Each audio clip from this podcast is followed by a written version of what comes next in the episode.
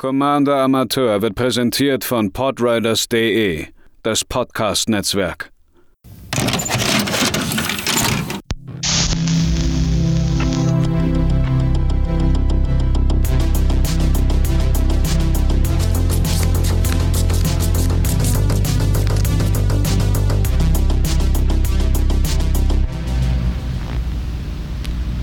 Einen wunderschönen guten Tag, liebe ZuhörerInnen, hier bei einer weiteren Folge von Commander Amateur.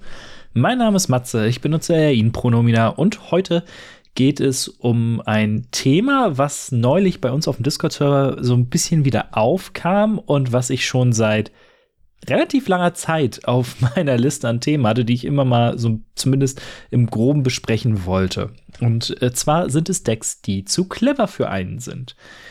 Äh, schon mal vorweg, das soll in keinster Art und Weise despektierlich gemeint sein, sondern ähm, mir ist das auch schon häufiger, als ich es zugeben möchte, vielleicht passiert, dass ich ein Deck gespielt habe und am Ende so dachte, so, äh, was zur Hölle ist jetzt hier eigentlich los? Ich habe keine Ahnung mehr, worauf ich achten kann und äh, ich kann, krieg das alles nicht mehr verarbeitet. Das ist leider Gottes für viele recht normal, aber das äh, möchte ich heute so ein bisschen erörtern. Die Folge wird wahrscheinlich auch nicht ganz so lange, äh, woran das liegen kann und was man dagegen tun kann. Vorher aber die üblichen Verdächtigen, nämlich äh, die Hinweise auf Interaktionsmöglichkeiten, über die ich mich natürlich freue. Bei Spotify äh, gibt es die Kommentarfunktion und Sterne. Freue ich mich über jede Bewertung. Bei Apple Podcast könnt ihr ebenfalls äh, Sterne vergeben. Äh, fünf ist natürlich immer am coolsten.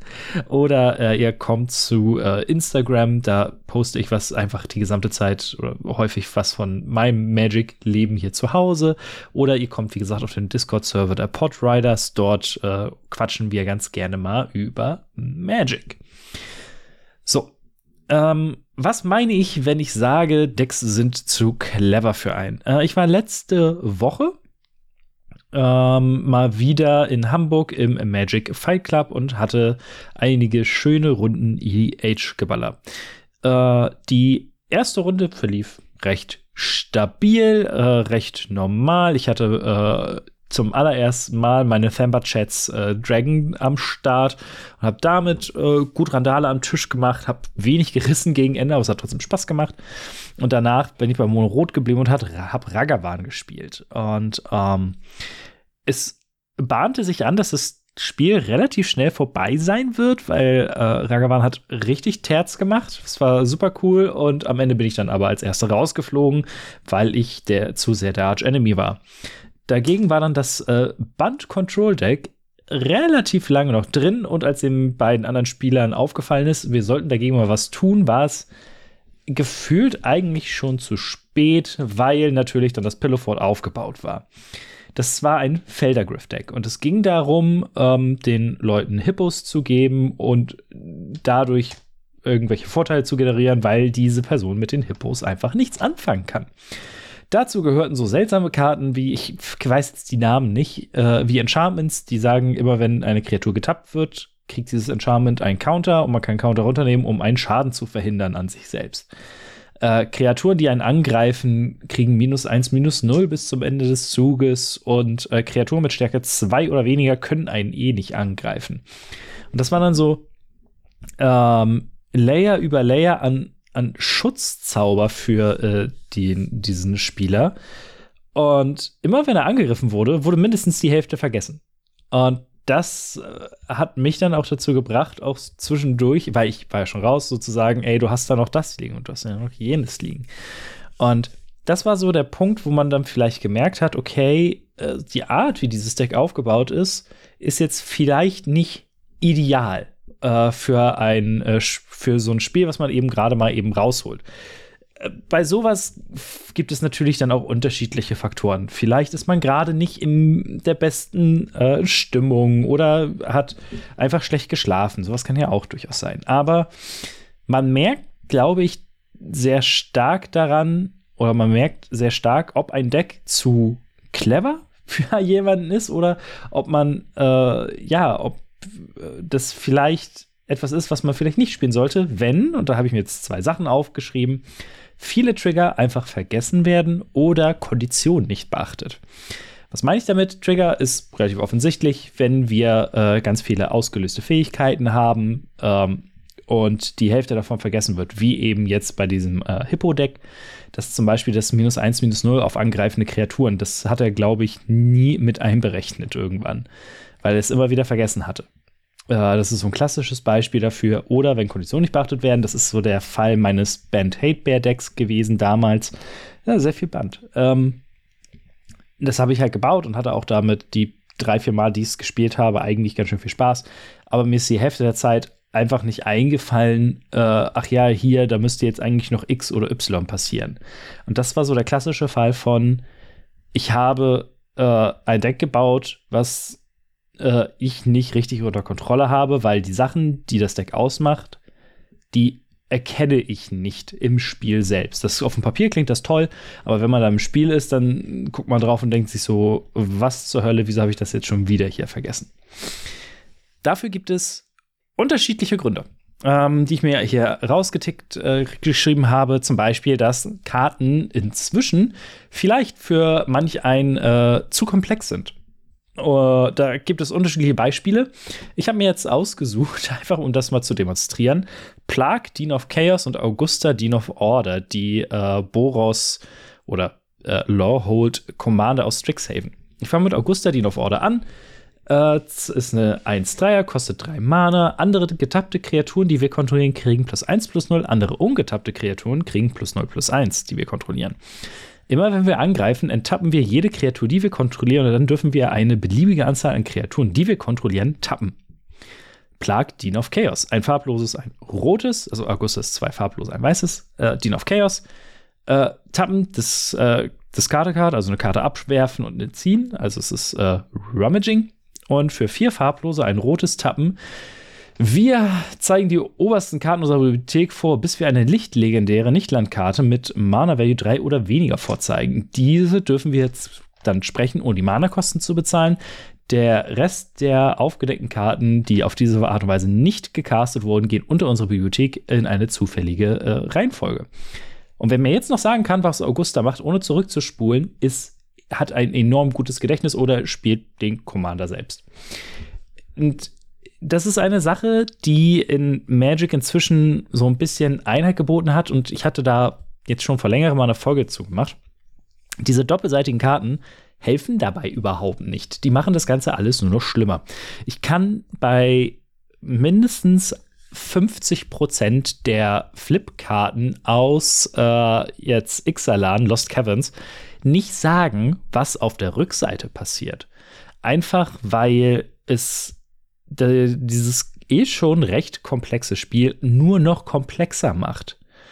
Und wenn man sehr viele von diesen Effekten in ein Deck schmeißt, äh, der Klassiker sind hier zum Beispiel Werwölfe, ähm, dann ist das auf die Dauer mit Sicherheit äh, einfach sehr äh, anstrengend für die mentale Belastbarkeit. Klingt jetzt fies und ich glaube, so heißt das Ganze bei äh, Call of Cthulhu im Pen and Paper. Aber äh, es ist taxing. Es, es nimmt sehr viel ähm, mentalen Speicherplatz einfach ein, zu versuchen, seinen eigenen Board State bei der Menge an komplexen Karten in Auge zu behalten, während auf der anderen Seite immer noch mehr Variablen dazukommen. Denn wer nur auf sein Board achtet, der übersieht vielleicht, was auf der anderen Seite des äh, Tisches so passiert. Dann gibt es Karten, die nicht nur komplex sind, sondern vielleicht auch Karten, die einfach viel zu häufig ausgelöst werden. Die Klassiker hier sind zum Beispiel Ristic Study oder Smothering Tithe. Immer wenn ein Spruch gesprochen wird oder immer wenn eine Karte gezogen wird, fragt ihr, bezahlt ihr ein, bezahlt ihr zwei? Nein, dann mache ich das hier. Oder das muss noch nicht mal äh, jetzt diesen, diese, ich sag mal in Anführungszeichen, Control-artige Richtung gehen, sondern es sind auch so Sachen wie Mana Gorger Hydra, äh, Toriel Mauler ist das gleiche. Die besagen, dass immer, wenn ein Gegner einen Zauberspruch spricht, gibt es einen 1-1-Counter. Äh, oder Upkeep-Trigger. Ja, es gibt einen Grund, warum die Command Zone, glaube ich, irgendwann mal eingeführt hat, dass sie bei sich eine, äh, eine Münze auf die, auf die Bibliothek legen, einfach um sich dran zu erinnern, ich habe hier einen Upkeep-Trigger. Und das war zum Beispiel die eine Sache, die ich gemerkt habe bei meinem, ähm, bei meinem allerersten Commander-Deck mit Atraxa, das 1-1-Counter-Deck, dass ich da zu viele Karten drin hatte, wo ich die gesamte Zeit darauf achten musste, okay, wenn jetzt hier äh, ein Spruch gesprochen wird, dann kommt da ein 1-1-Counter rauf, das heißt, hier wieder passiert das und das und dann ist wieder hier und das, jenes. Das ist eine schöne Sache, die Magic auch so interessant macht, aber ähm, wenn man zu viel von diesen Sachen hat, dann ist man leicht überwältigt und hat ein Problem mitzukommen, was man denn jetzt eigentlich alles machen muss, wenn die Person links neben mir äh, einen Zauberspruch gesprochen hat, der ihn Karten ziehen lässt. Äh, wenn man dann tausende Effekte hat, die irgendwie auf den Stack gehen, dann ist klar, dass das alles sehr schwer zu, ähm, zu verfolgen ist. Äh, und weil ich es jetzt auch eben gerade bei dem Mana Gorger Hydra und dem Atraxa-Deck angesprochen habe, ein weiterer Faktor, äh, an den es liegen könnte, wenn man, wo, also, ne, dass das Deck vielleicht zu clever für jemanden ist, zu viele Wenn-Dann-Verkettungen. Der Klassiker sind hier Sacrifice-Decks, ähm, die ich ja nun mal sehr, sehr gerne spiele, aber es hat auch sehr lange gedauert, bis ich so fest im Sattel sitze, dass ich sage, jo, ich kann die jetzt gut piloten. Denn häufig sind es irgendwelche Karten, die äh, ich opfere eine Kreatur, das bedeutet, ich draine und das bedeutet, ich bekomme Treasure und so weiter und so fort. Ist genau das, ein ähnliches Problem. Es sind zu viele kleine Zahnräder, die ineinander greifen. Ähm, das, wie gesagt, macht Magic so cool und so interessant, zumindest für mich. Ich bin da äh, so ein bisschen ein, ein Johnny war das, ne? Timmy, Johnny und Spike. Ähm, aber das kann eben auch dazu führen, dass man sehr leicht den Überblick einfach verliert. Und ähm, dann gibt es bei solchen Decks vor allen Dingen auch noch vielleicht ungeahnte Interaktionen untereinander. Sachen, die ihr beim Deckbau nicht beachtet habt, beziehungsweise die ihr einfach nicht gemerkt habt. Und dann, wenn ihr es spielt, denkt ihr so, ha, warte, hier ist es doch, doch hier und so und das. Ähm, die klassische Geschichte, die ich immer hier gerne raushole, war, äh, vom Kumpel Pascal sein Inala-Deck mit Timestream Navigator und äh, dem Zaubererland Riptide Laboratory. Ähm, womit er, als er das gespielt hatte, hat er aufs Feld geguckt, hat uns angeguckt und war so, ich glaube, ich bin, habe jetzt unendlich viele Züge. Und das stimmte einfach. Ähm, und das hat er vorher nicht bedacht. Und das ist genau dieses, es ist ein toller Moment bei Magic, aber in dem Moment fühlt man vielleicht, okay, ähm, ist jetzt vielleicht nicht äh, ideal und ist das Deck vielleicht zu clever für mich. Und dann gibt es noch den komplett anderen, die, die andere Seite der Medaille. Sachen, die gegenüber Sachen, die sehr häufig aufkommen, vielleicht Sachen, die nur in sehr wenigen Fällen relevant ist. Wenn man so ein Pillow Fort Deck baut, wie das Feldergriff Deck, äh, und man dann auf einmal angegriffen wird, dann vergisst man vielleicht ganz gerne mal, dass die angreifenden Kreaturen ja minus eins, minus null bekommen. Und das ist eben genau das. Es gibt eben Karten, die nicht häufig relevant sind, aber wenn sie es sind, sind sie sehr, sehr mächtig. Und ähm, da muss man eben höllisch aufpassen. Ne, so Stacks Pieces oder, oder Hate-Bear-Sachen sind genau das, äh, wo man echt wenn man es in ein, sein Deck baut, muss man sich bewusst sein, das ist eine Sache, auf die ich achten muss. Und das ist auch eure Aufgabe übrigens. Ne?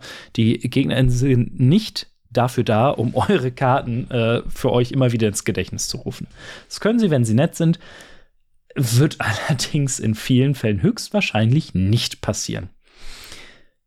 Dann ist natürlich die Frage, okay, ich habe gemerkt, das Deck, was ich hier habe, ist jetzt vielleicht nicht ähm, so, also irgendwas läuft daran nicht rund, beziehungsweise nicht so, wie ich das möchte. Was kann man also tun? Ähm, das erste, was man vielleicht tun sollte, ist sich die Deckliste noch mal ganz genau angucken uh, und schauen, wie viele von solchen Karten, die diese Mental Load benötigen, habe ich überhaupt. Ich hatte mir vorhin beim Hundespaziergang vielleicht so überlegt, kann man irgendwie eine Art äh, Skala einbauen, wo man sich so selbst sagt, okay, meine Mental Load maximale ist 10 pro Zug und ich habe hier jetzt mit äh, einer Ristic Study oder pro, pro Turn Rotation und einem Mana Gorger Hydra. Die Ristic Study braucht schon fünf dieser Punkte, Mana Gorger Hydra vielleicht drei. Und dann habe ich ja acht äh, Punkte mentale Belastbarkeit.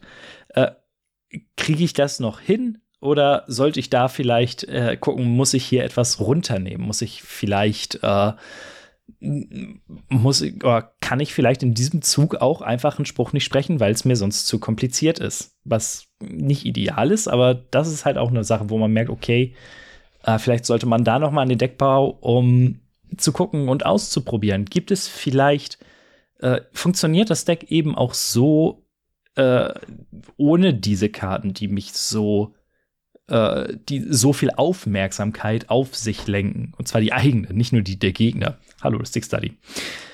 Dann, wenn die Strategie darauf ausgelegt ist, wenn äh, wir sind bei den Sacrifice Decks, wenn es die Strategie sagt, ihr opfert was und dann passieren 10.000 Sachen, ist es vielleicht wichtig zu gucken, welche dieser Sachen sind wirklich relevant. Was brauche ich wirklich in dem Deck und da noch mal zu streamlinen, vielleicht ein bisschen was von dem Fett wegzuschneiden und ähm, weniger der Dann-Karten zu spielen, sprich wenn dann. Ähm, also, dass ihr weniger von den Payoffs nimmt. Das hatte ich jetzt auch bei einer Setup-Payoff-Folge ja gesagt, dass es man durchaus guckt, dass man da äh, einfach ist mal das Ganze einfach deutlich mehr auf die Setup-Karten auslegt als auf die Payoffs. Das hat mir zum Beispiel bei Luris jetzt schon enorm geholfen, so dieses Mindset, um zu gucken, wie kriege ich das äh, gestreamlined, wie kriege ich da äh, einen schönen Spielfluss rein. Und dann gibt es natürlich noch zwei Möglichkeiten. Entweder ihr löst das Deck auf. Das ist immer eine Möglichkeit. Es tut weh, aber es geht immer, dass ihr sagt, ey, das, was ich hier gebaut habe, das ist vielleicht für andere Spieler eine gute Sache. Für mich ist es allerdings nichts und ich muss gucken, wenn ich jetzt keine Karten habe, bei denen ich sage, die kann ich rausnehmen, dann ist es vielleicht einfach nichts für, für jemanden. Und das ist vollkommen okay, da muss man sich nicht schlecht fühlen. Äh, würde mich mal interessieren, ob ihr das vielleicht schon mal hattet, so in dieser Form. Oder aber, und das ist dann die andere Sache, ihr übt.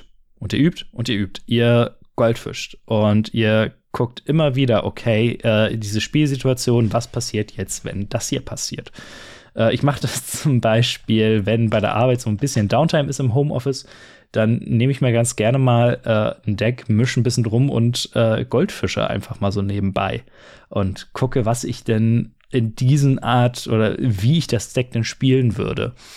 Das hilft ganz, ganz stark dabei, auch vielleicht so Karten zu erkennen, bei denen ihr sagt, okay, die ist vielleicht gut, aber lohnt es sich wirklich, die drin zu behalten, wenn ich die gesamte Zeit da wie ein Schießhund aufpassen muss und meine, meinen Fokus gar nicht mehr auf was anderes setzen kann. Also üben, äh, Übung macht den Meister, um ein, ein abgeschmacktes äh, Stichwort, äh, Sprichwort hier nochmal reinzubringen. So, das wären die Sachen, die ich zu diesem Thema zu sagen habe. Wie gesagt, ist jetzt keine allzu lange Folge, aber ist, glaube ich, eine Sache, die, äh, über die sich wenige Leute Gedanken machen. Und Magic ist ein verdammt kompliziertes Spiel. Ah ja, das gute alte Samstagsborn. Ich hoffe, man hört es nicht. Ähm, Magic ist ein verdammt kompliziertes Spiel. Äh, und mit sehr vielen beweglichen Teilen, über die man einfach ganz schlecht nur die komplette Kontrolle behalten kann. Dementsprechend äh, guckt mal einfach in eure Decks und äh, ich würde ganz gerne eigentlich von euch wissen, habt ihr so Karten, bei denen ihr sagt, eigentlich müsste ich die mal rausnehmen, um zu gucken, ob es dann für mich leichter ist? Oder hattet ihr mal Decks, bei denen ihr sagt, nope, es war eine coole Idee, aber es hat so gar nicht funktioniert, weil es einfach zu, äh, ja, weil es von mir zu viel verlangt hat. Kommentarfunktion hatte ich vorhin gesagt, könnt ihr mir überall schreiben. Wir hören uns beim nächsten Mal wieder und bis dahin habt noch eine schöne Zeit.